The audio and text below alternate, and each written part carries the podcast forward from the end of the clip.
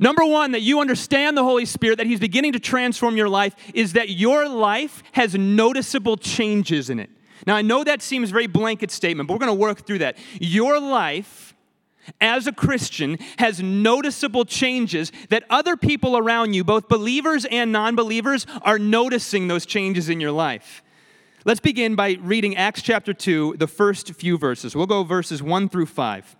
When the day of Pentecost arrived, they were all together. This is the disciples. This was after Jesus' ascension. The disciples are waiting. Jesus told them to wait in Acts chapter 1. And the disciples on the day of Pentecost were all together in one place.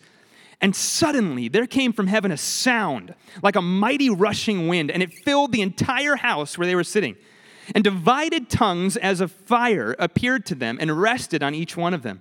And they were filled with the Holy Spirit and began to speak in other tongues as the Spirit gave them utterance. Then jump with me down to verse 13.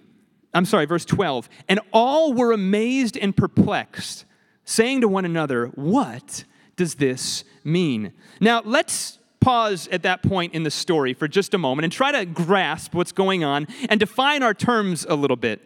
If you have been around Christianity for a little bit, maybe when you read the first verse, Acts chapter 2, verse 1, when the day of Pentecost came, the first thing that comes to your mind when you hear that word Pentecost is Pentecostal. Pentecostal. Any of you come from the background of a Pentecostal church? It's okay, you can admit it, it's a safe place. Yeah, you come from a Pentecostal church?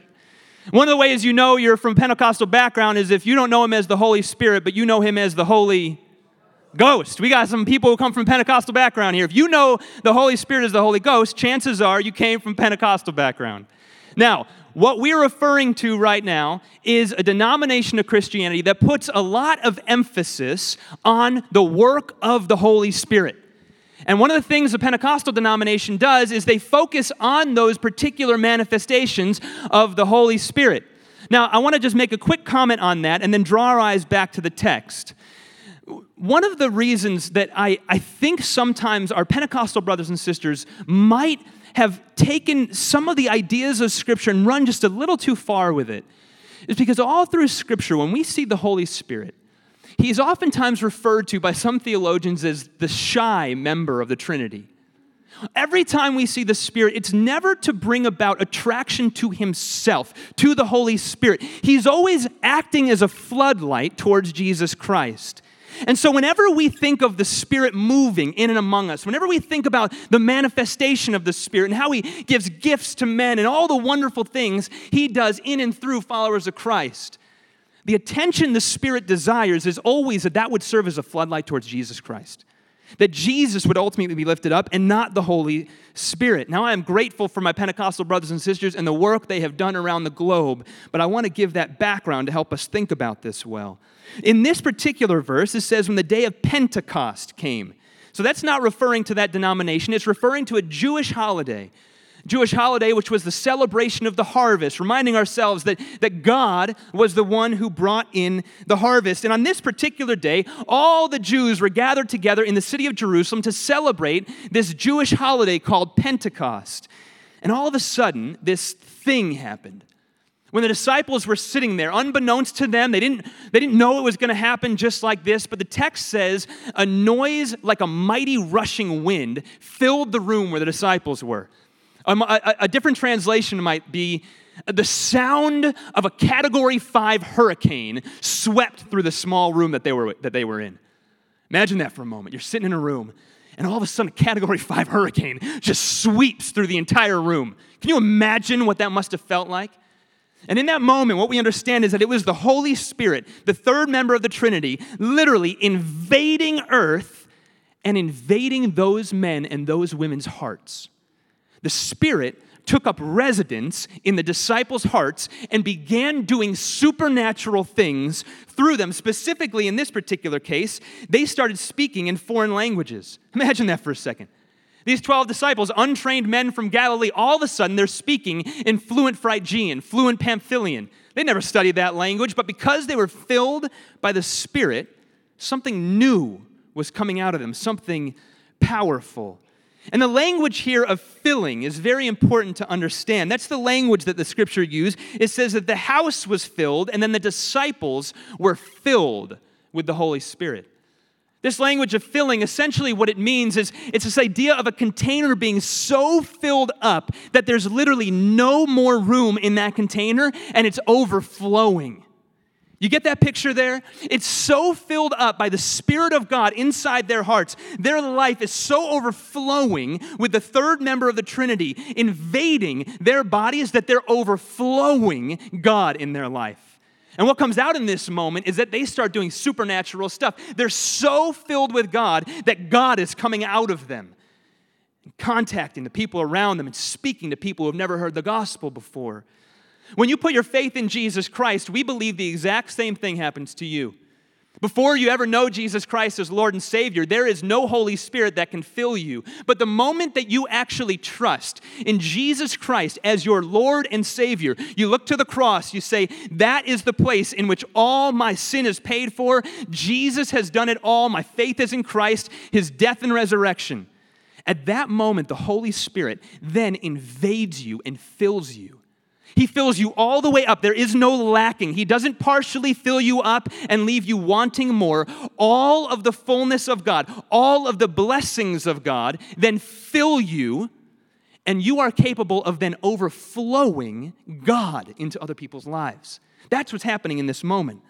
Now, let me show you three ways that we see this first principle being lived out by the disciples in this moment. Three ways. The principle was this you know you're understanding and being filled by the Spirit because you're being noticeably changed by others. I see Peter, he was noticeably changed in three ways.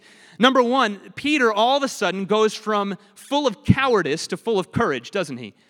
Peter, keep in mind, 50 days earlier when Jesus was arrested, Pentecost is 50 days after the Passover, 50 days earlier when Jesus was arrested, it was Peter, one of the closest friends of Jesus, who ran away in fear, who did not want to be associated with Jesus because he was afraid of getting arrested. And yet here he is, filled by the Holy Spirit, standing in front of a whole group of people who may have been some of the same people that were persecuting Jesus 50 days earlier, and yet he's full of courage. This is good news for us. This means no matter how many times in your past you think you've let God down, no matter how many mistakes you've made, no matter how many sins you have in your past, no matter how bad you think you've been in some former life of yours, no matter what you've done that you think you've distanced yourself and made yourself in, unable to be used by God in any major way, God can do anything on any day with anybody. There is no gap between you and what God could do through you today. Today. Peter was changed like that from a coward to full of courage. Number two, he went from unequipped to completely equipped. Here's fishermen from Galilee. Look, actually, in the text, the first thing that the people around them say is, Aren't these just fishermen? Aren't these men just from Galilee? How are they able to speak in these languages? Here's men who had no training formally in preaching. They didn't know how to preach a sermon. They had never gone to seminary. They never had formal education in these things. They had no training in these languages that God was using them to speak, to speak in.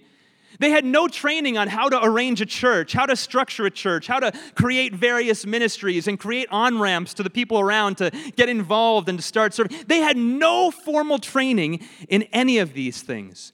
And yet, God fully equipped them in that moment to do that work. See, he was utterly changed. And one of the principles that we draw out of this is that Jesus doesn't call the qualified, but he qualifies the called. See, until you know that, that you can't quite fully understand the Holy Spirit. You don't need any formal background to be used in any major way by the Holy Spirit in God's kingdom.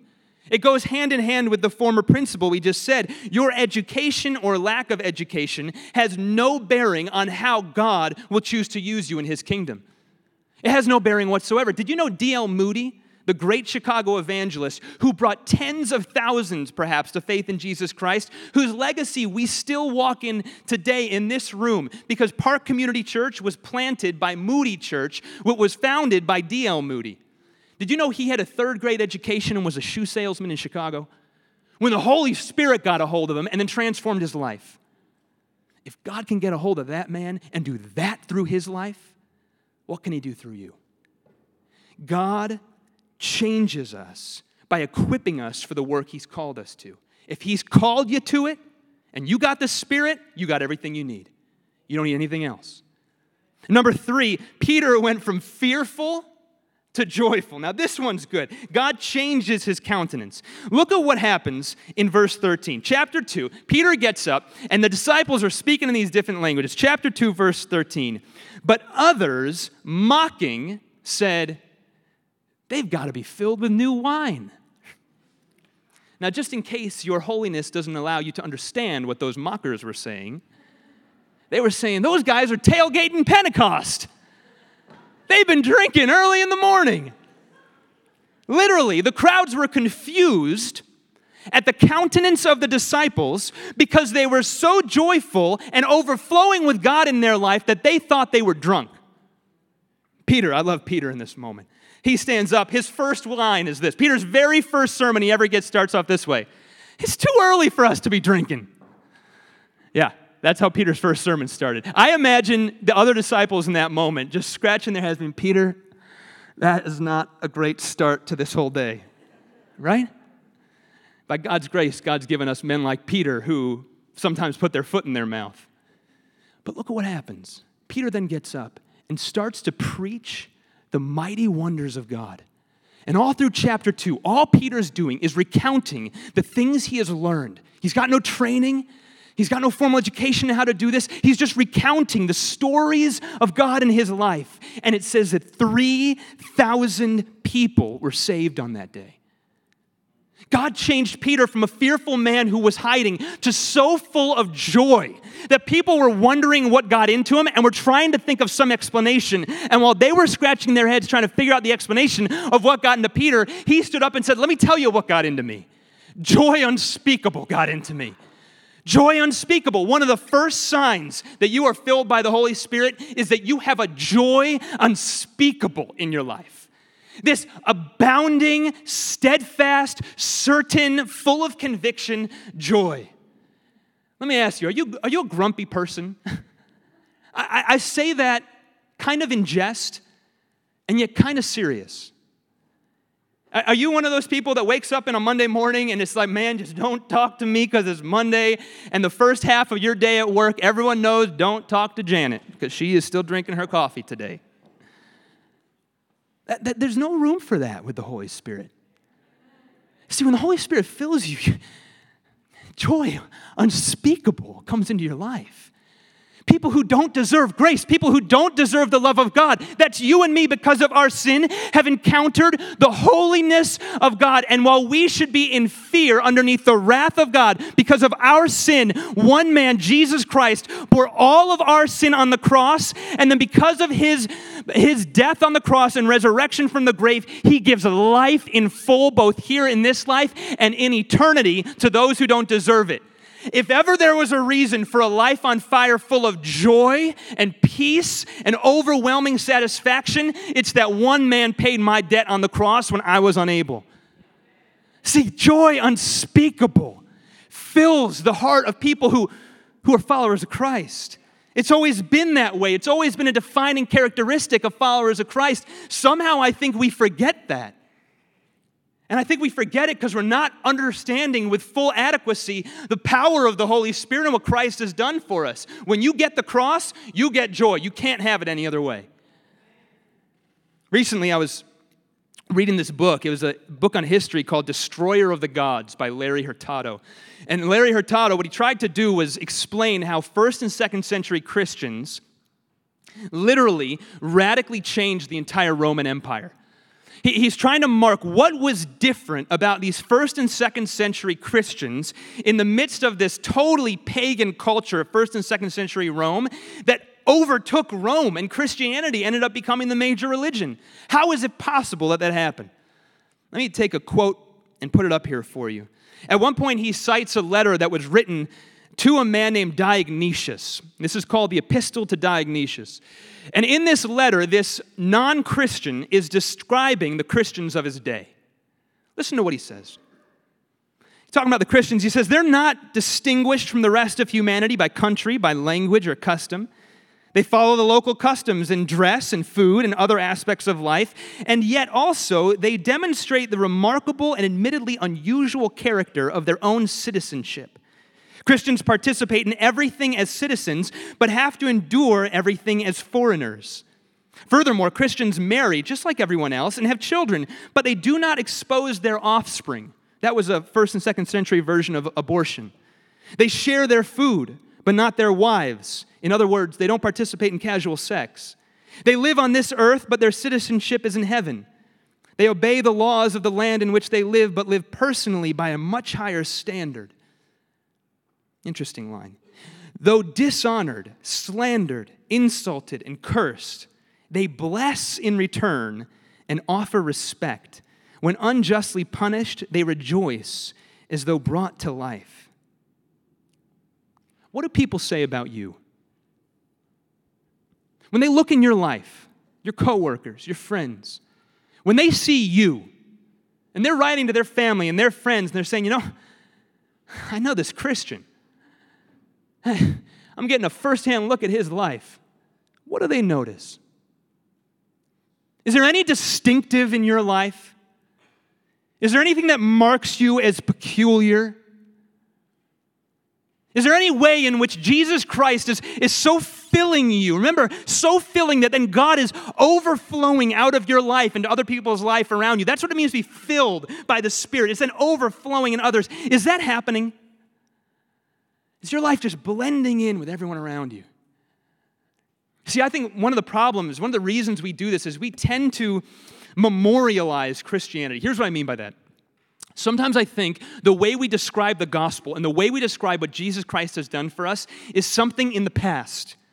It's this past event that we put structures and memorials around and tombs around, and we look backwards at this great event that happened in history, and we see it entirely as a historic event. Now, in part, that's true. Let me tell you how I think sometimes we recount the gospel.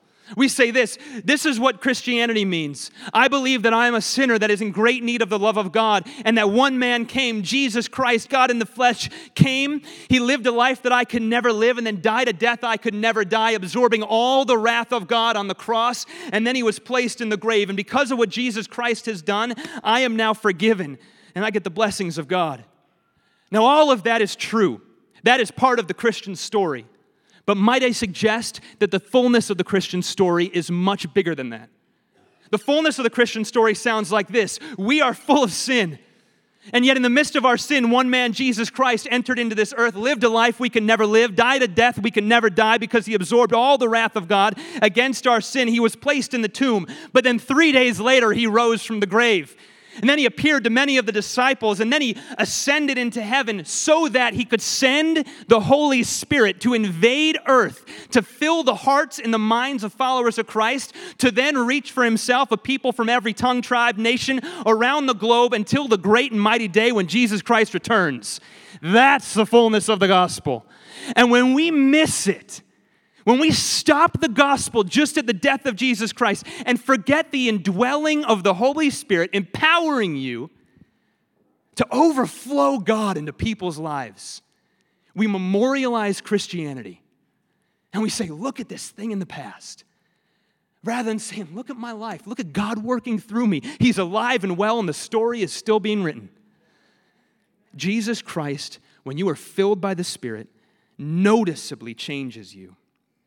Number two, what Jesus started, the Holy Spirit is finishing through you. What Jesus started, the Holy Spirit is finishing through you. One of the most amazing things Jesus ever said, in my mind, I take that back. He says a lot of amazing things. Everything he said was amazing. But this particular verse always sticks out to me. John chapter 16, verse 7. I think it'll come up behind me.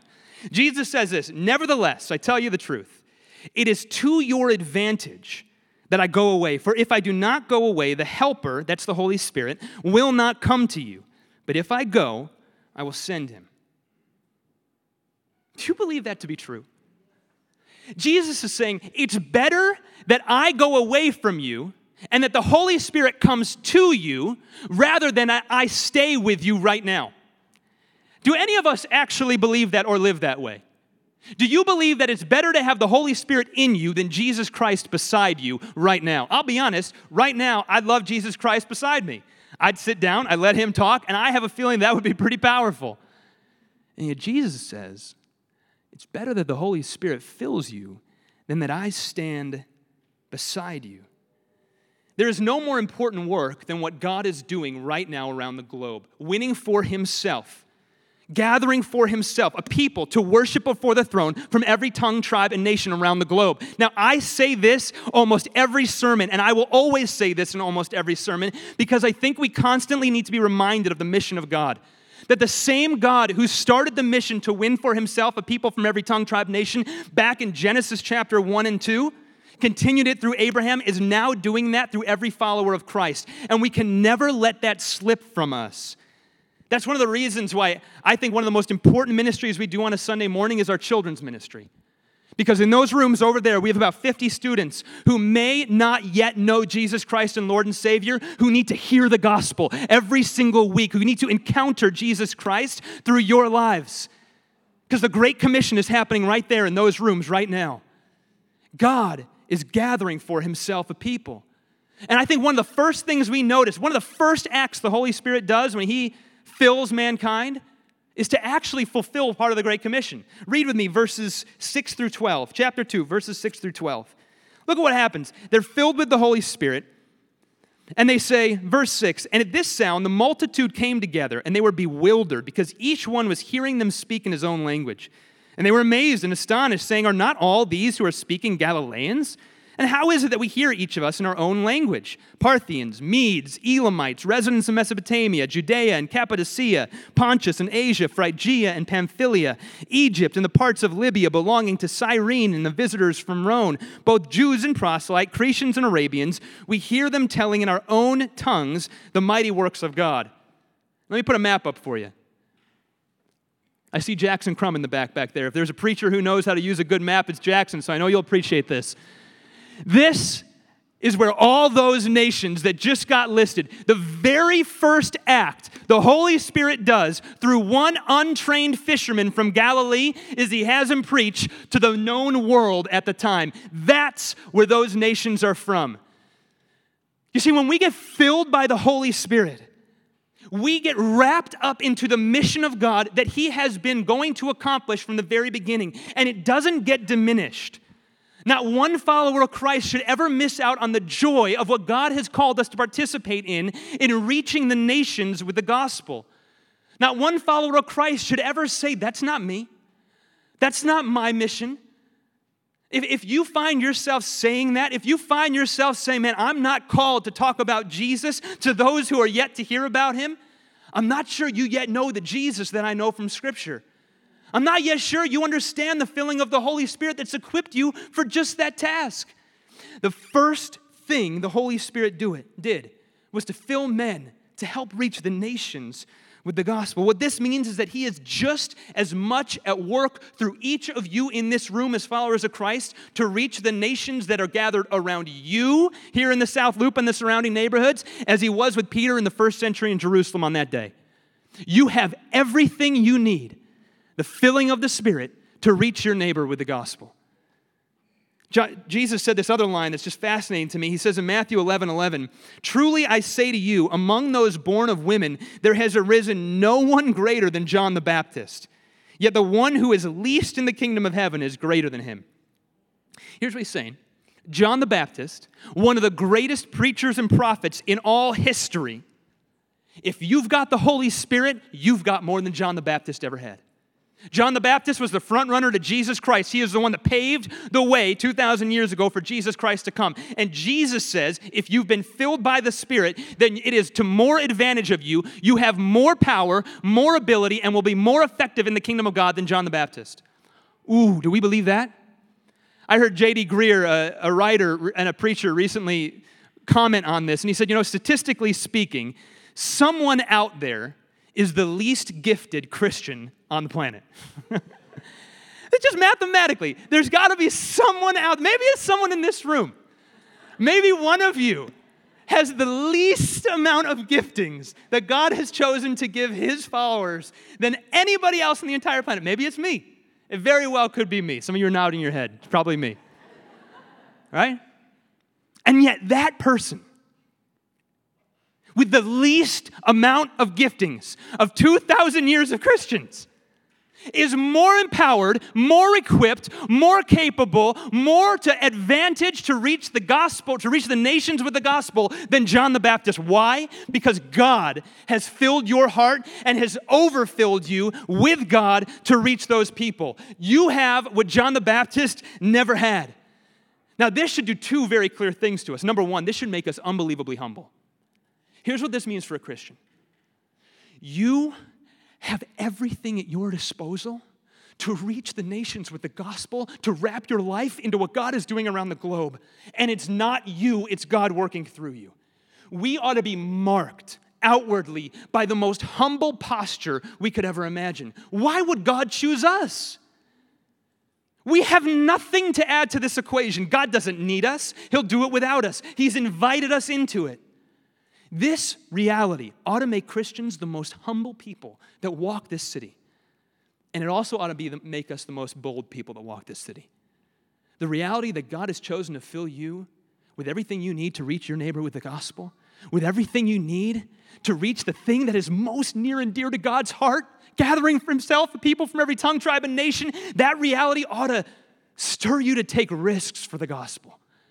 It ought to stir you to talk to your neighbor, to love on your neighbor, to talk to your friend, to care for someone in a new way. We ought to be filled with a humbleness and a boldness, to be bold, to take steps of faith, to look for opportunities, and to act in love when God gives us opportunities. Now, the third and final note is this, and I'll, I'll keep this one brief. People notice a difference in your everyday life. That's the third sign. When people are noticing a difference in your everyday normal life.